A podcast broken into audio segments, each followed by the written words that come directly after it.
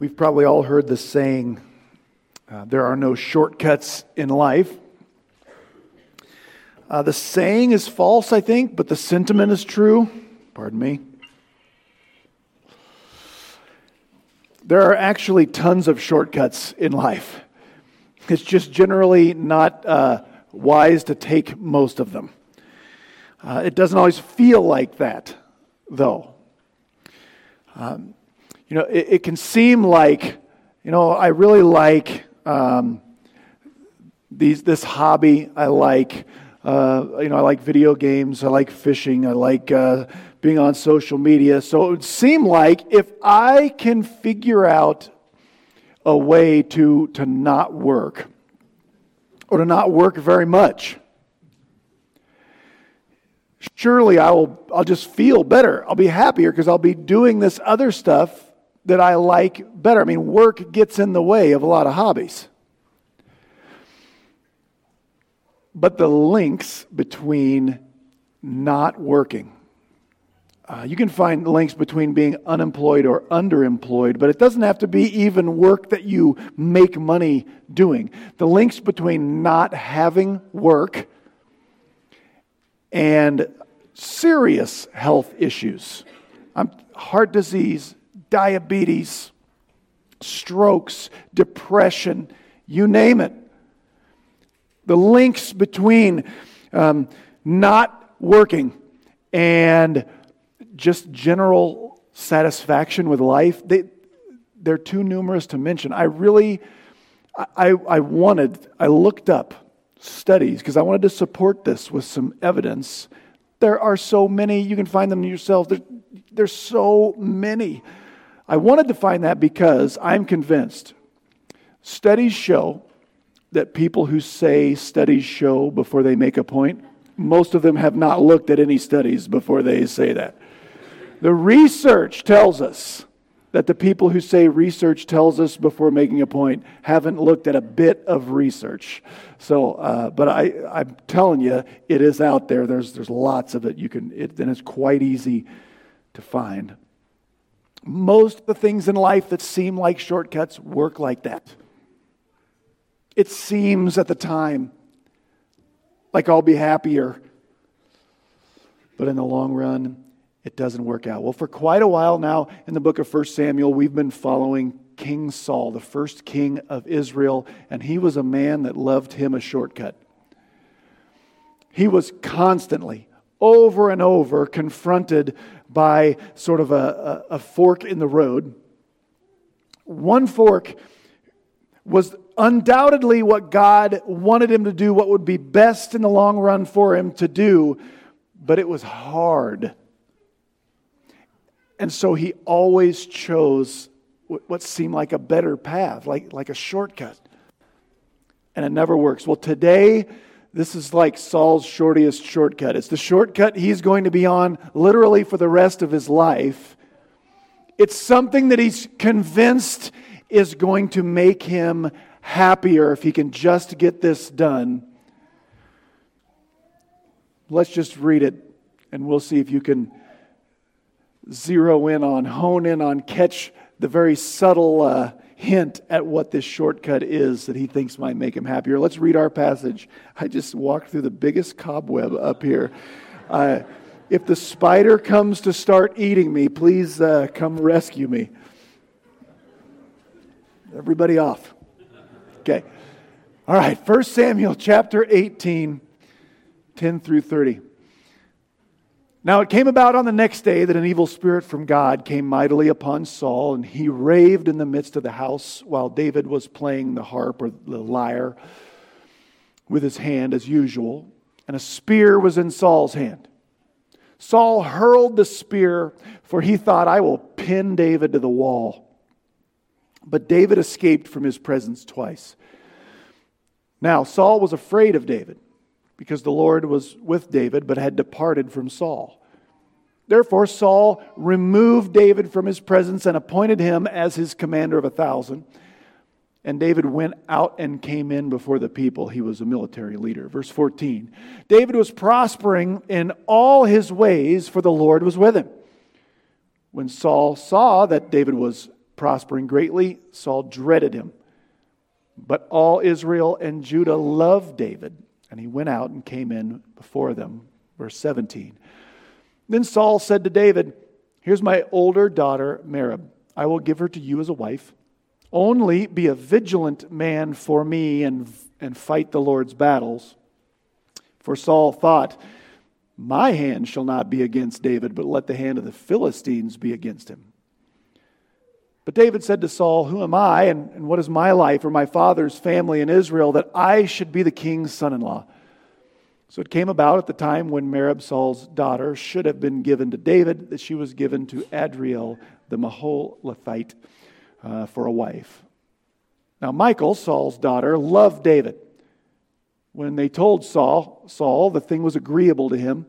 Saul thought, I will give Michal to David that she may become a snare to him and that the hand of the Philistines may be against him.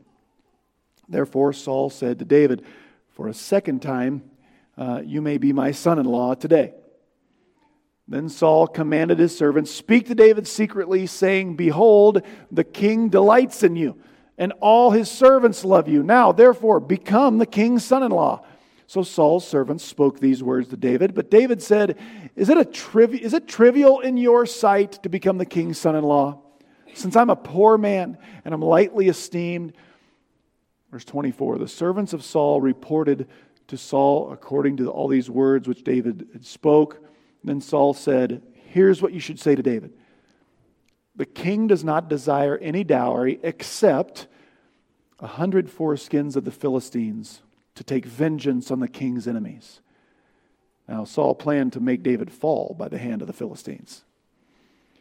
When his servants told David these words, it pleased David to become the king's son in law. Verse, oops. Verse 26b. Before the day days had expired, David rose up and went, he and his men, and struck down 200 men among the Philistines.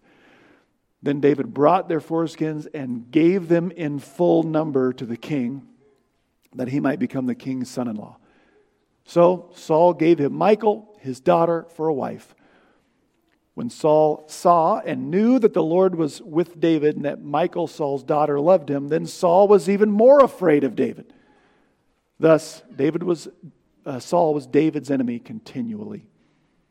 Verse 30 Then the commanders of the Philistines went out to battle, and it happened as often as they went out that David behaved himself more wisely than all the servants of Saul.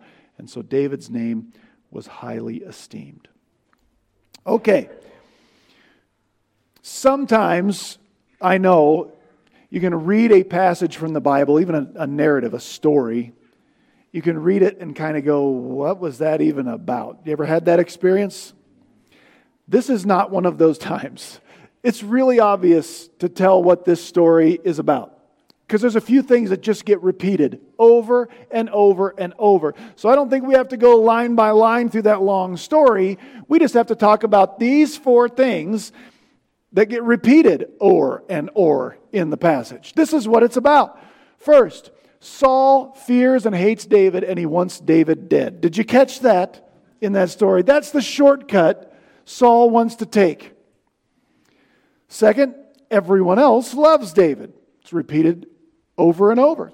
Third, God is with, with David. And fourth, David succeeds in everything that he does. And there's actually a cycle in that because every time David succeeds in all that he does, it makes Saul more afraid. Everyone else loved David more. Saul sees God is with David, and then Saul wants David dead, even worse than he did before.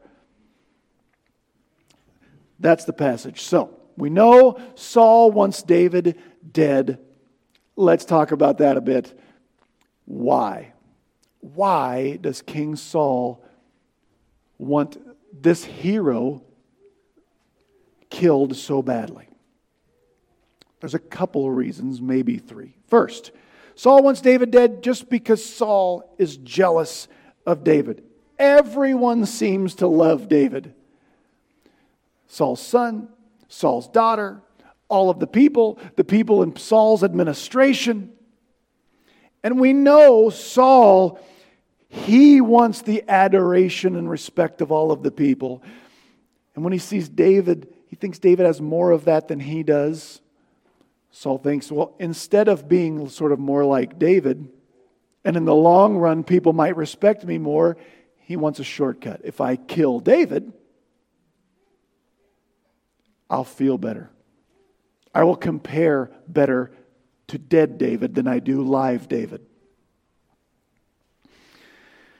Second, Saul wants David dead because he assumes that David is ambitious. He assumes David wants to be wants his position because of David's own ambition.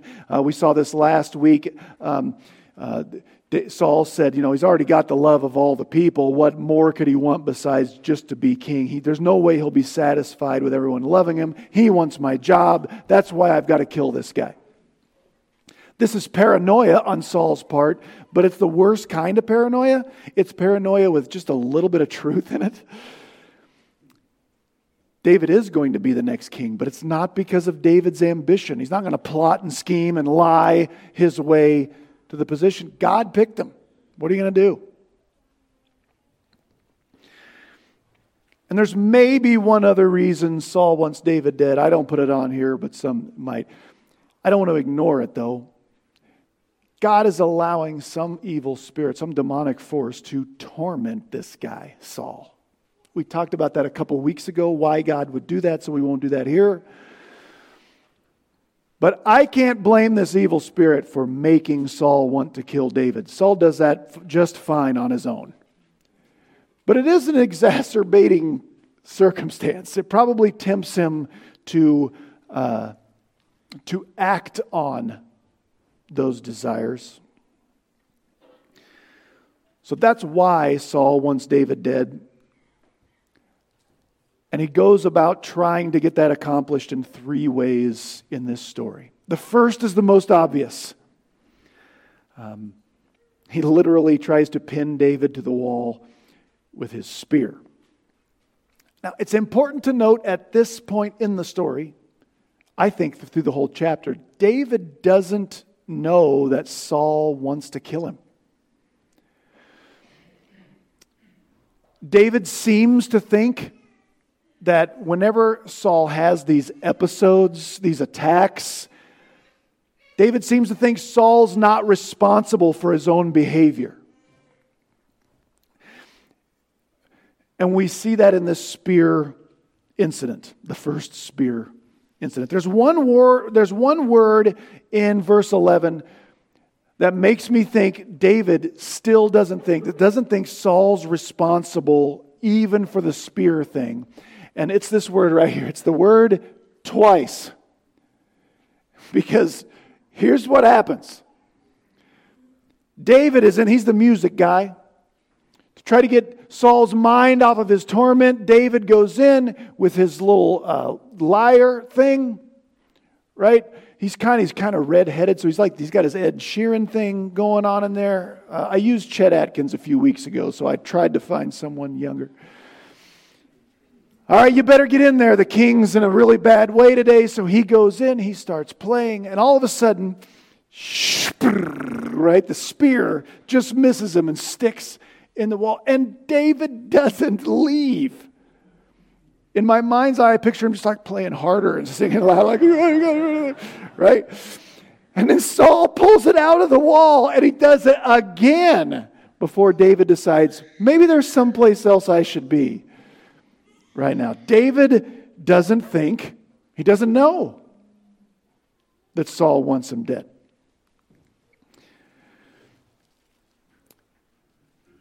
But Saul's not done trying to get David killed more covertly, not by a long shot. The second way he does this throughout this passage is continually uh, getting David to go fight uh, in warfare. In verse 13, we're told Saul removed David from Saul's presence, made him a, a captain over a thousand. This is, if you think about it, kind of a demotion. He was in Saul's inner circle, he's like a, a, a staff officer, and he demotes him and puts him as a field commander. so that he's constantly in battle. And Saul says it in the passage. Maybe the Philistines will succeed where I failed with my spear. He does it over and over. You know, Saul, I think, also is trying to ruin David if he can't kill him. Because every time David goes out to lead a battle, yes, he might be killed, which is what Saul wants, but he also has a chance to lose, to make a mistake. What do you think Saul would do with the information if David did something unwise on the battlefield? And the third way Saul tries to get at David and to get rid of David is through this deal where he keeps trying to marry him to one of his, his daughters. Here's where that comes from if you weren't here. Back in the David and Goliath story, chapter 17, King Saul made a promise. He said, If anyone will kill that giant, I will let him marry one of my daughters. Uh, he'll marry into the royal family and all of the wealth and privilege and all that stuff. So, in some ways, Saul is obligated to do this. Saul's not a guy that cares too much about keeping his obligations, though. He doesn't actually keep his obligations in this passage. Because if you remember what he promised was the bridal price for one of his daughters in chapter 17 was what? Kill the giant. The bridal price has been paid. But he keeps adding more. He also promised one other thing to the man who would kill the giant. What was that? Anybody remember? It was freedom. That's freedom from compulsory military service, among other things. David didn't get that by a long shot. So here's what, here's what Saul does. He thinks to himself, Here's my older daughter, Merab. I will give her to you as a wife. Only, here's the bridal price. Here's the only thing I ask be extremely brave for me. Here's all these military tasks that are going to take a ton of bravery and courage and skill to pull off. The first time he thinks the Philistines will kill this guy, and I can get him to promise to, to take that as the bridal price for marrying into the royal family. First time, David says, I couldn't do that. I'm not from the right sort of lineage, from the right stock. Someone from my family shouldn't be a royal. And he refuses. Saul's got another daughter. Her name's Michal. Michal, Saul hears, is in love with David. And Saul says, um, maybe I can use this. Maybe I can use Michal to trap David. Real peach of a guy, this Saul, right? He doesn't seem to care about his daughters, he doesn't seem to care about his obligations. The only thing Saul cares about is Saul. He wants somehow, he doesn't explain how he thinks Michal can be a snare to David, but that's the picture's right there. I can use her to catch him. Maybe he thinks Michal will be more loyal to daddy than to her husband, which is never a good thing. Maybe Michal will learn has some idolatry issues. Uh, maybe he thinks she'll be a, a, a spiritual snare I don't know. We will see in a week or two how he tries to use her, though. This time, though, with Michal, this is beginning in verse 20. We can, David wants to marry Michal. At first, he sort of refuses, but Saul, Saul tells people in his administration, hey, go kind of pump David up. Tell him, man, the king loves you. You're the right kind of guy. We all love you, David. You should really do this. It'll be good for everyone. This time, David requests a bridal price, though. David does not want to enter into this in a way where someone could say, you know, he didn't even do the respectful thing. The bridal price is just the way things worked. Uh, there's some reasons in the ancient world this was done Story for a different sermon. But David, even though he's already paid the price that was required, it's like, I'm not getting into this in any way where Saul can say, you know, he didn't even do the right thing by our family. So he says, I'll do this, but you set the price. And Saul's like, oh man, I got him. And he says, here's what you got to do. You have got to, because he knows David wants in the royal family. So he sets a bridal price that he thinks is going to get David killed. You have to go kill a hundred Philistine soldiers and bring back, bring back let's just say, incontrovertible proof that male soldiers have indeed died. Um, so David says, All right. And he goes and get, brings back twice the asking price. He brings back 200 proofs. That was quite a presentation, I am sure. And now Saul has no choice but to go along with this. He's set the price. David has given twice the price. And so David marries in to the royal family. So, just to summarize where we're at so far, how, how is how's it going on this shortcut Saul wants to take? How's he doing getting rid of David? He's, he's, if I can just plot and scheme my way into getting rid of David, somehow I will feel better. Here's how, here's where all of the scheming and plotting and lying, here's what it's gotten Saul. Saul has a son named Jonathan who loves David more than he even loves himself, and therefore more than he loves his dad. Saul has a daughter, Michal, who's in love with David and is now married to David. David now is legitimately, with Saul's blessing, a part of the royal family and thus in the pool of candidates to become the next king, legitimately from the world's perspective. Now, he's not the next in line, don't get me wrong. He may be in the shallow end of the pool, but he's in the pool with Saul's blessing because of all the military actions that Saul required of David, Saul has managed to make David even more of a hero than he was before Saul started plotting to have him to kill him or have him killed. I mean, David is by this point a legitimate military heavyweight.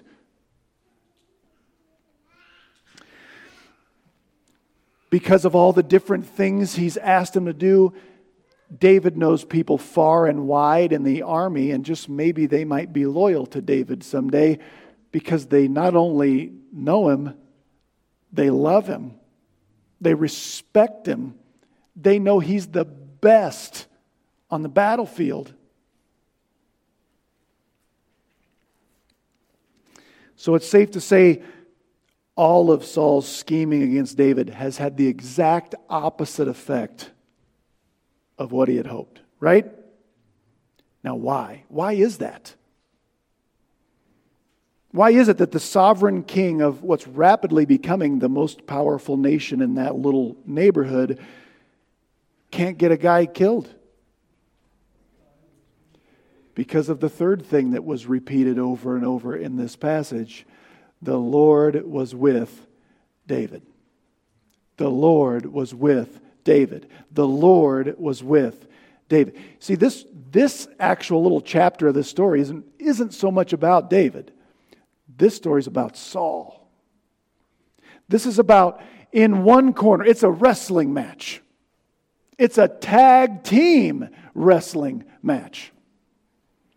In this corner, you have Saul and his tag team partner is a demonic force. And he's got all of his schemes and plans and plots to kill David. And in this corner, there's David who doesn't even know he's in the match. But his tag team partner is the loving protection of the God of the universe. Who wins? And it's not close.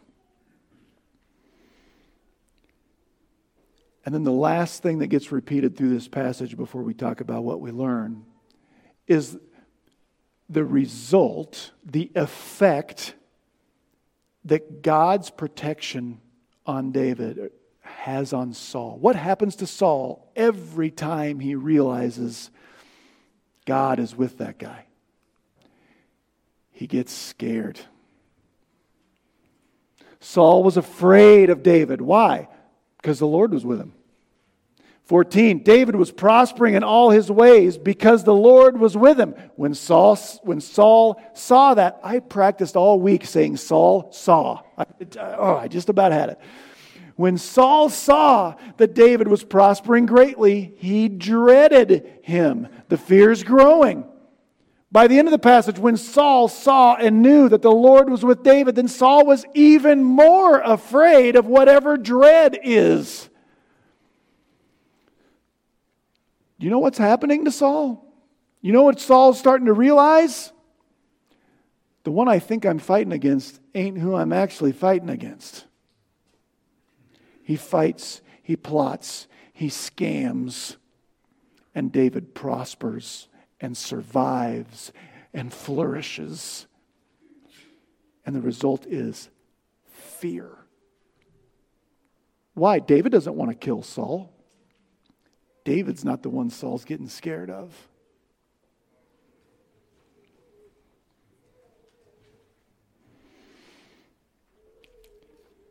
That's our passage. What should you and I learn from Saul and David in this passage? Lots, probably. I tried to boil it down to three things.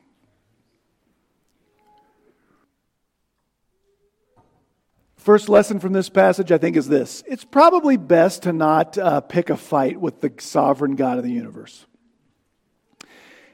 It's probably best not to try and outfox God.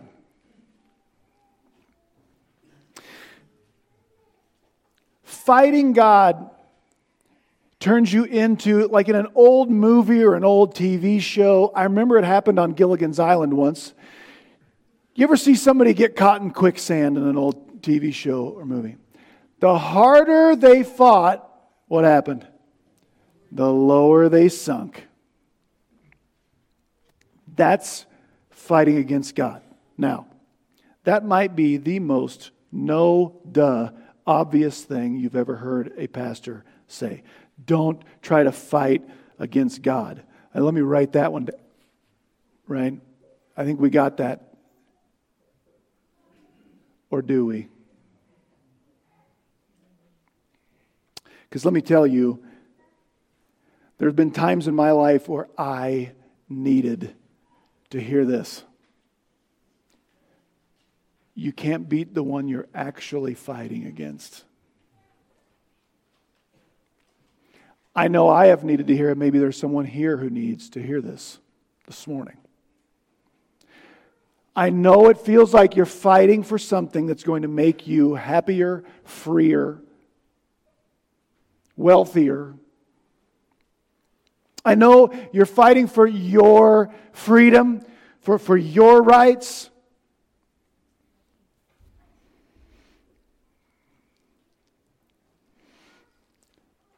But maybe, just maybe, the one you're fighting against is actually God. Maybe the one you're hiding from really isn't your spouse or your parents or your boss.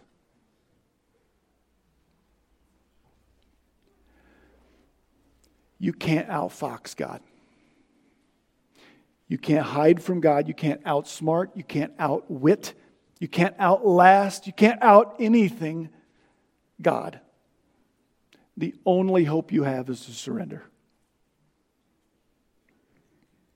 And I want you to see this something else. It's a very sneaky way of fighting against God that doesn't seem like I'm fighting against God, but it is. And we see it from Saul in this passage. When we get stuck in envy, coveting, we are fighting against God every single time. That's why that's a sin. I, my go to illustration is always this one, and I stole this from someone years ago. I'd love to give him credit. I have no idea who made this up, but it wasn't me. Let's say you got invited to someone's house for a meal. And they told you, no, no, don't bring anything. Just please, just please come. And so you go, you go over to, the, to their house and, and you sit down and they serve you this meal. And when they come out and they place the plate in front of you, you say to your host, Oh, I wish we were eating what they're serving at Dave and Liz's house tonight instead of this. You would never say that, would you? You know why? Because that would make you an awful person. That's why. But listen, every time I look at what's on someone else's plate,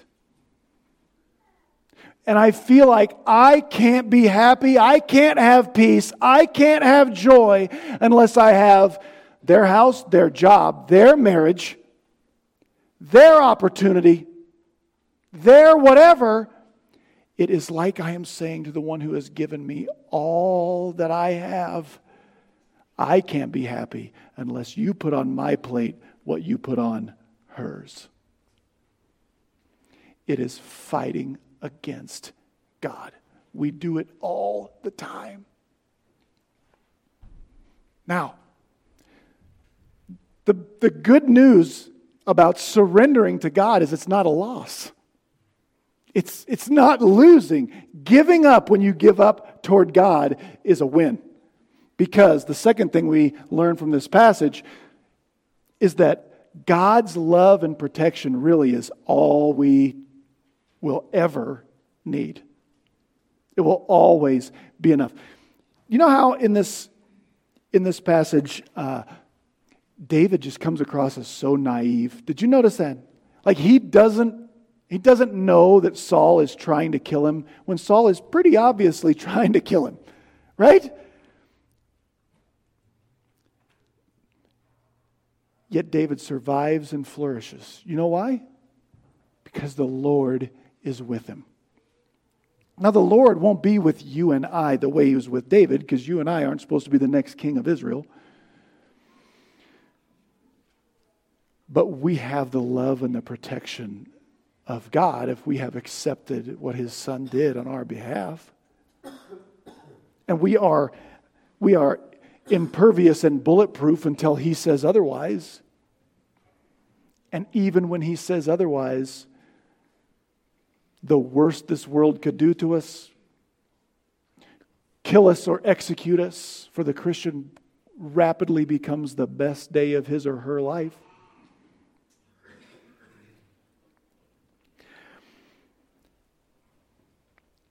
Now, David didn't even know that the enemy was right there trying to get him. And the life of the Christian is sort of like that. Now, I don't want us to be ignorant that we have an enemy trying to get at us, because we do.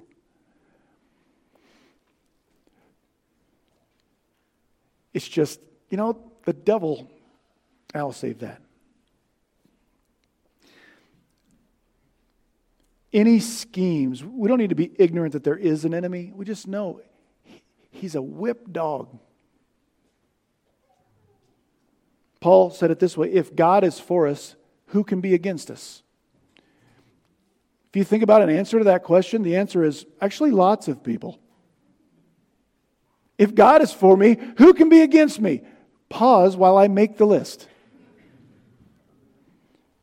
Right? The, the understood answer if, if, if God is for us, who can be against us, like ultimately, that will really matter in the end? God's love and God's protection really is all we will ever need. And then finally, last lesson you want to make the devil afraid. I don't encourage people to pick fights with Satan. All right, don't go, this is not a, a devil hunting lesson, but the devil knows he's whipped. But he loves to pick on people who are not aware of that fact. And the devil knows who he can't whip.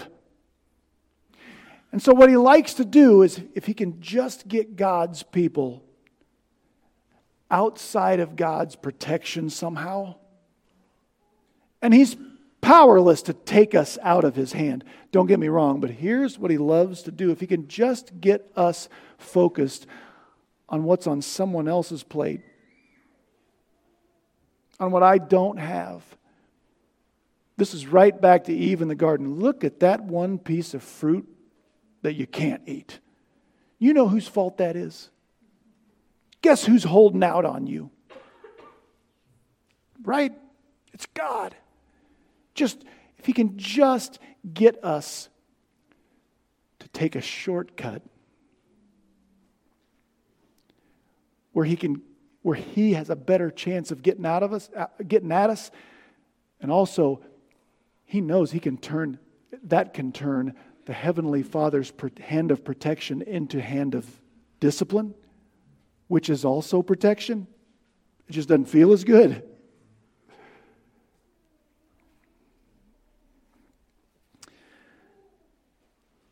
So, family, I just want to remind you this morning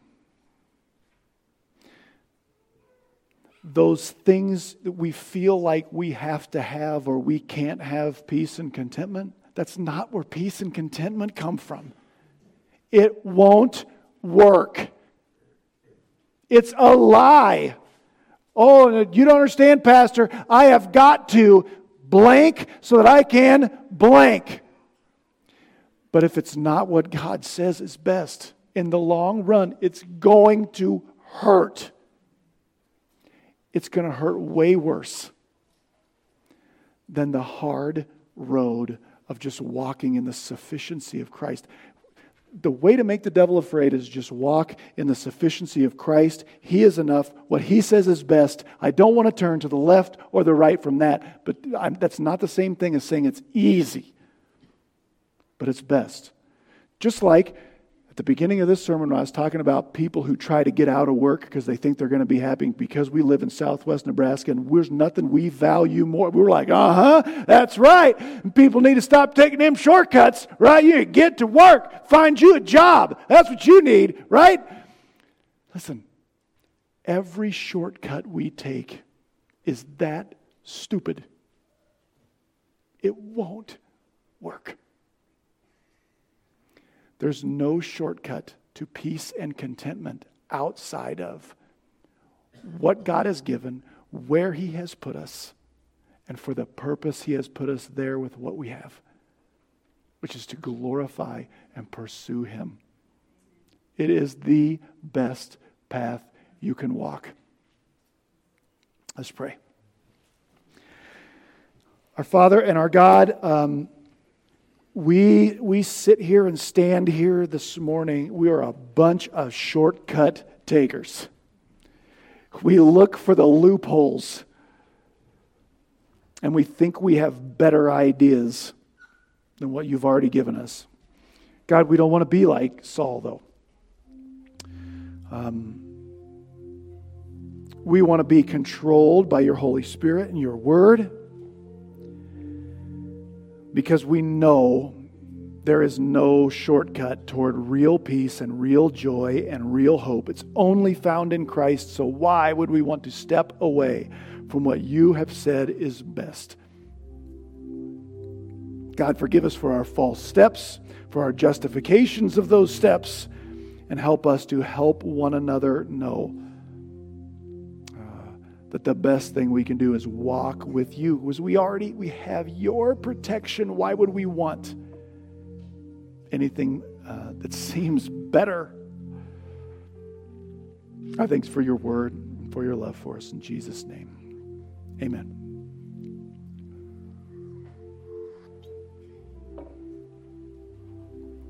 Now once a month we celebrate communion Jesus just said, as, as often as we do this, we're supposed to remember him. Uh, for us, as often as we do this, it's once a month. It's just kind of our little tradition. But this message, like, like all of them, it points to Jesus. If there's no shortcut toward real peace and real joy and real hope, than what God says is best, if that's true, it's true. So, the last night of Jesus' life, after he had this meal with his friends, he went out uh, to a place called Gethsemane and he hid his face. And he basically said, Father, if there's a shortcut, I would sure like to know. I would sure like to find the off ramp on this path, the loophole, the fine print. He asked three times. he said, Well, I guess I've got my answer. The path my Father says is best is always best, even if it hurts. We're going to spend some time remembering his example as he refused to step off the path his father said was best to our benefit and his glory. As the guys come forward, let's pray for the bread. Uh, Lord Jesus, you asked us to remember you as often as we do this. So that's why we're that's what we want to do right now. It's, it's why we're here at this point. We remember that the path the Father set out for you was horrifically difficult. We remember that uh, that you were abandoned by your friends. You were uh, betrayed by a friend. You were denied by a friend. You were beaten by those you created. You were spat upon from the mouths you gave breath. But you endured that because your Father said it was best. We remember you and we ask you to make us more like you. Commune with us as the bread comes around in Jesus' name. Amen.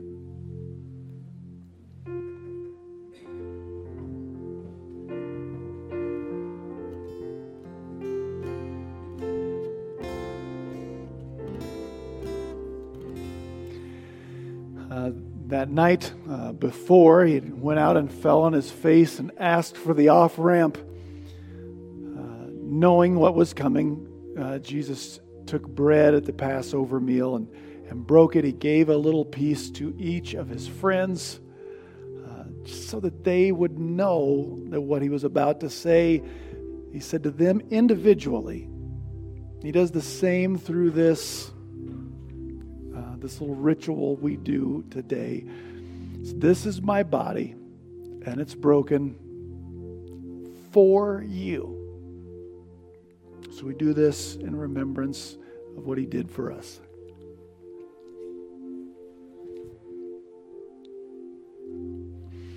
Father, we know that sin costs death and blood. And now, as these cups come around, we remember that His blood was adequate to, to pay the penalty our sins required thank you for the blood while we while we pray, while we uh, think, or while we sing. In Jesus' name, Amen.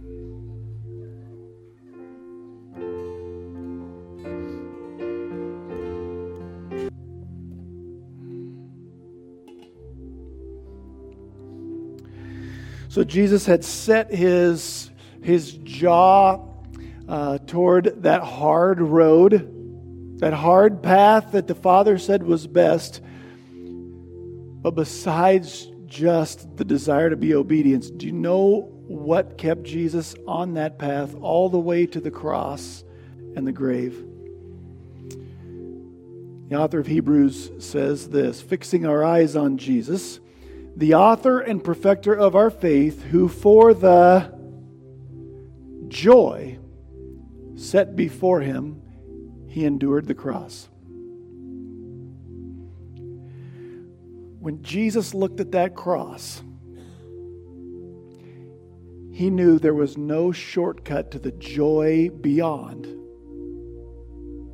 but through the cross. Even if we want to think about this selfishly, I just want the most joy I can have. The path God puts us on is the best for joy, even when it's hard. The author and the perfecter of our faith kept his eyes on the joy beyond as he endured the cross for us. He asked us to remember him while we do this.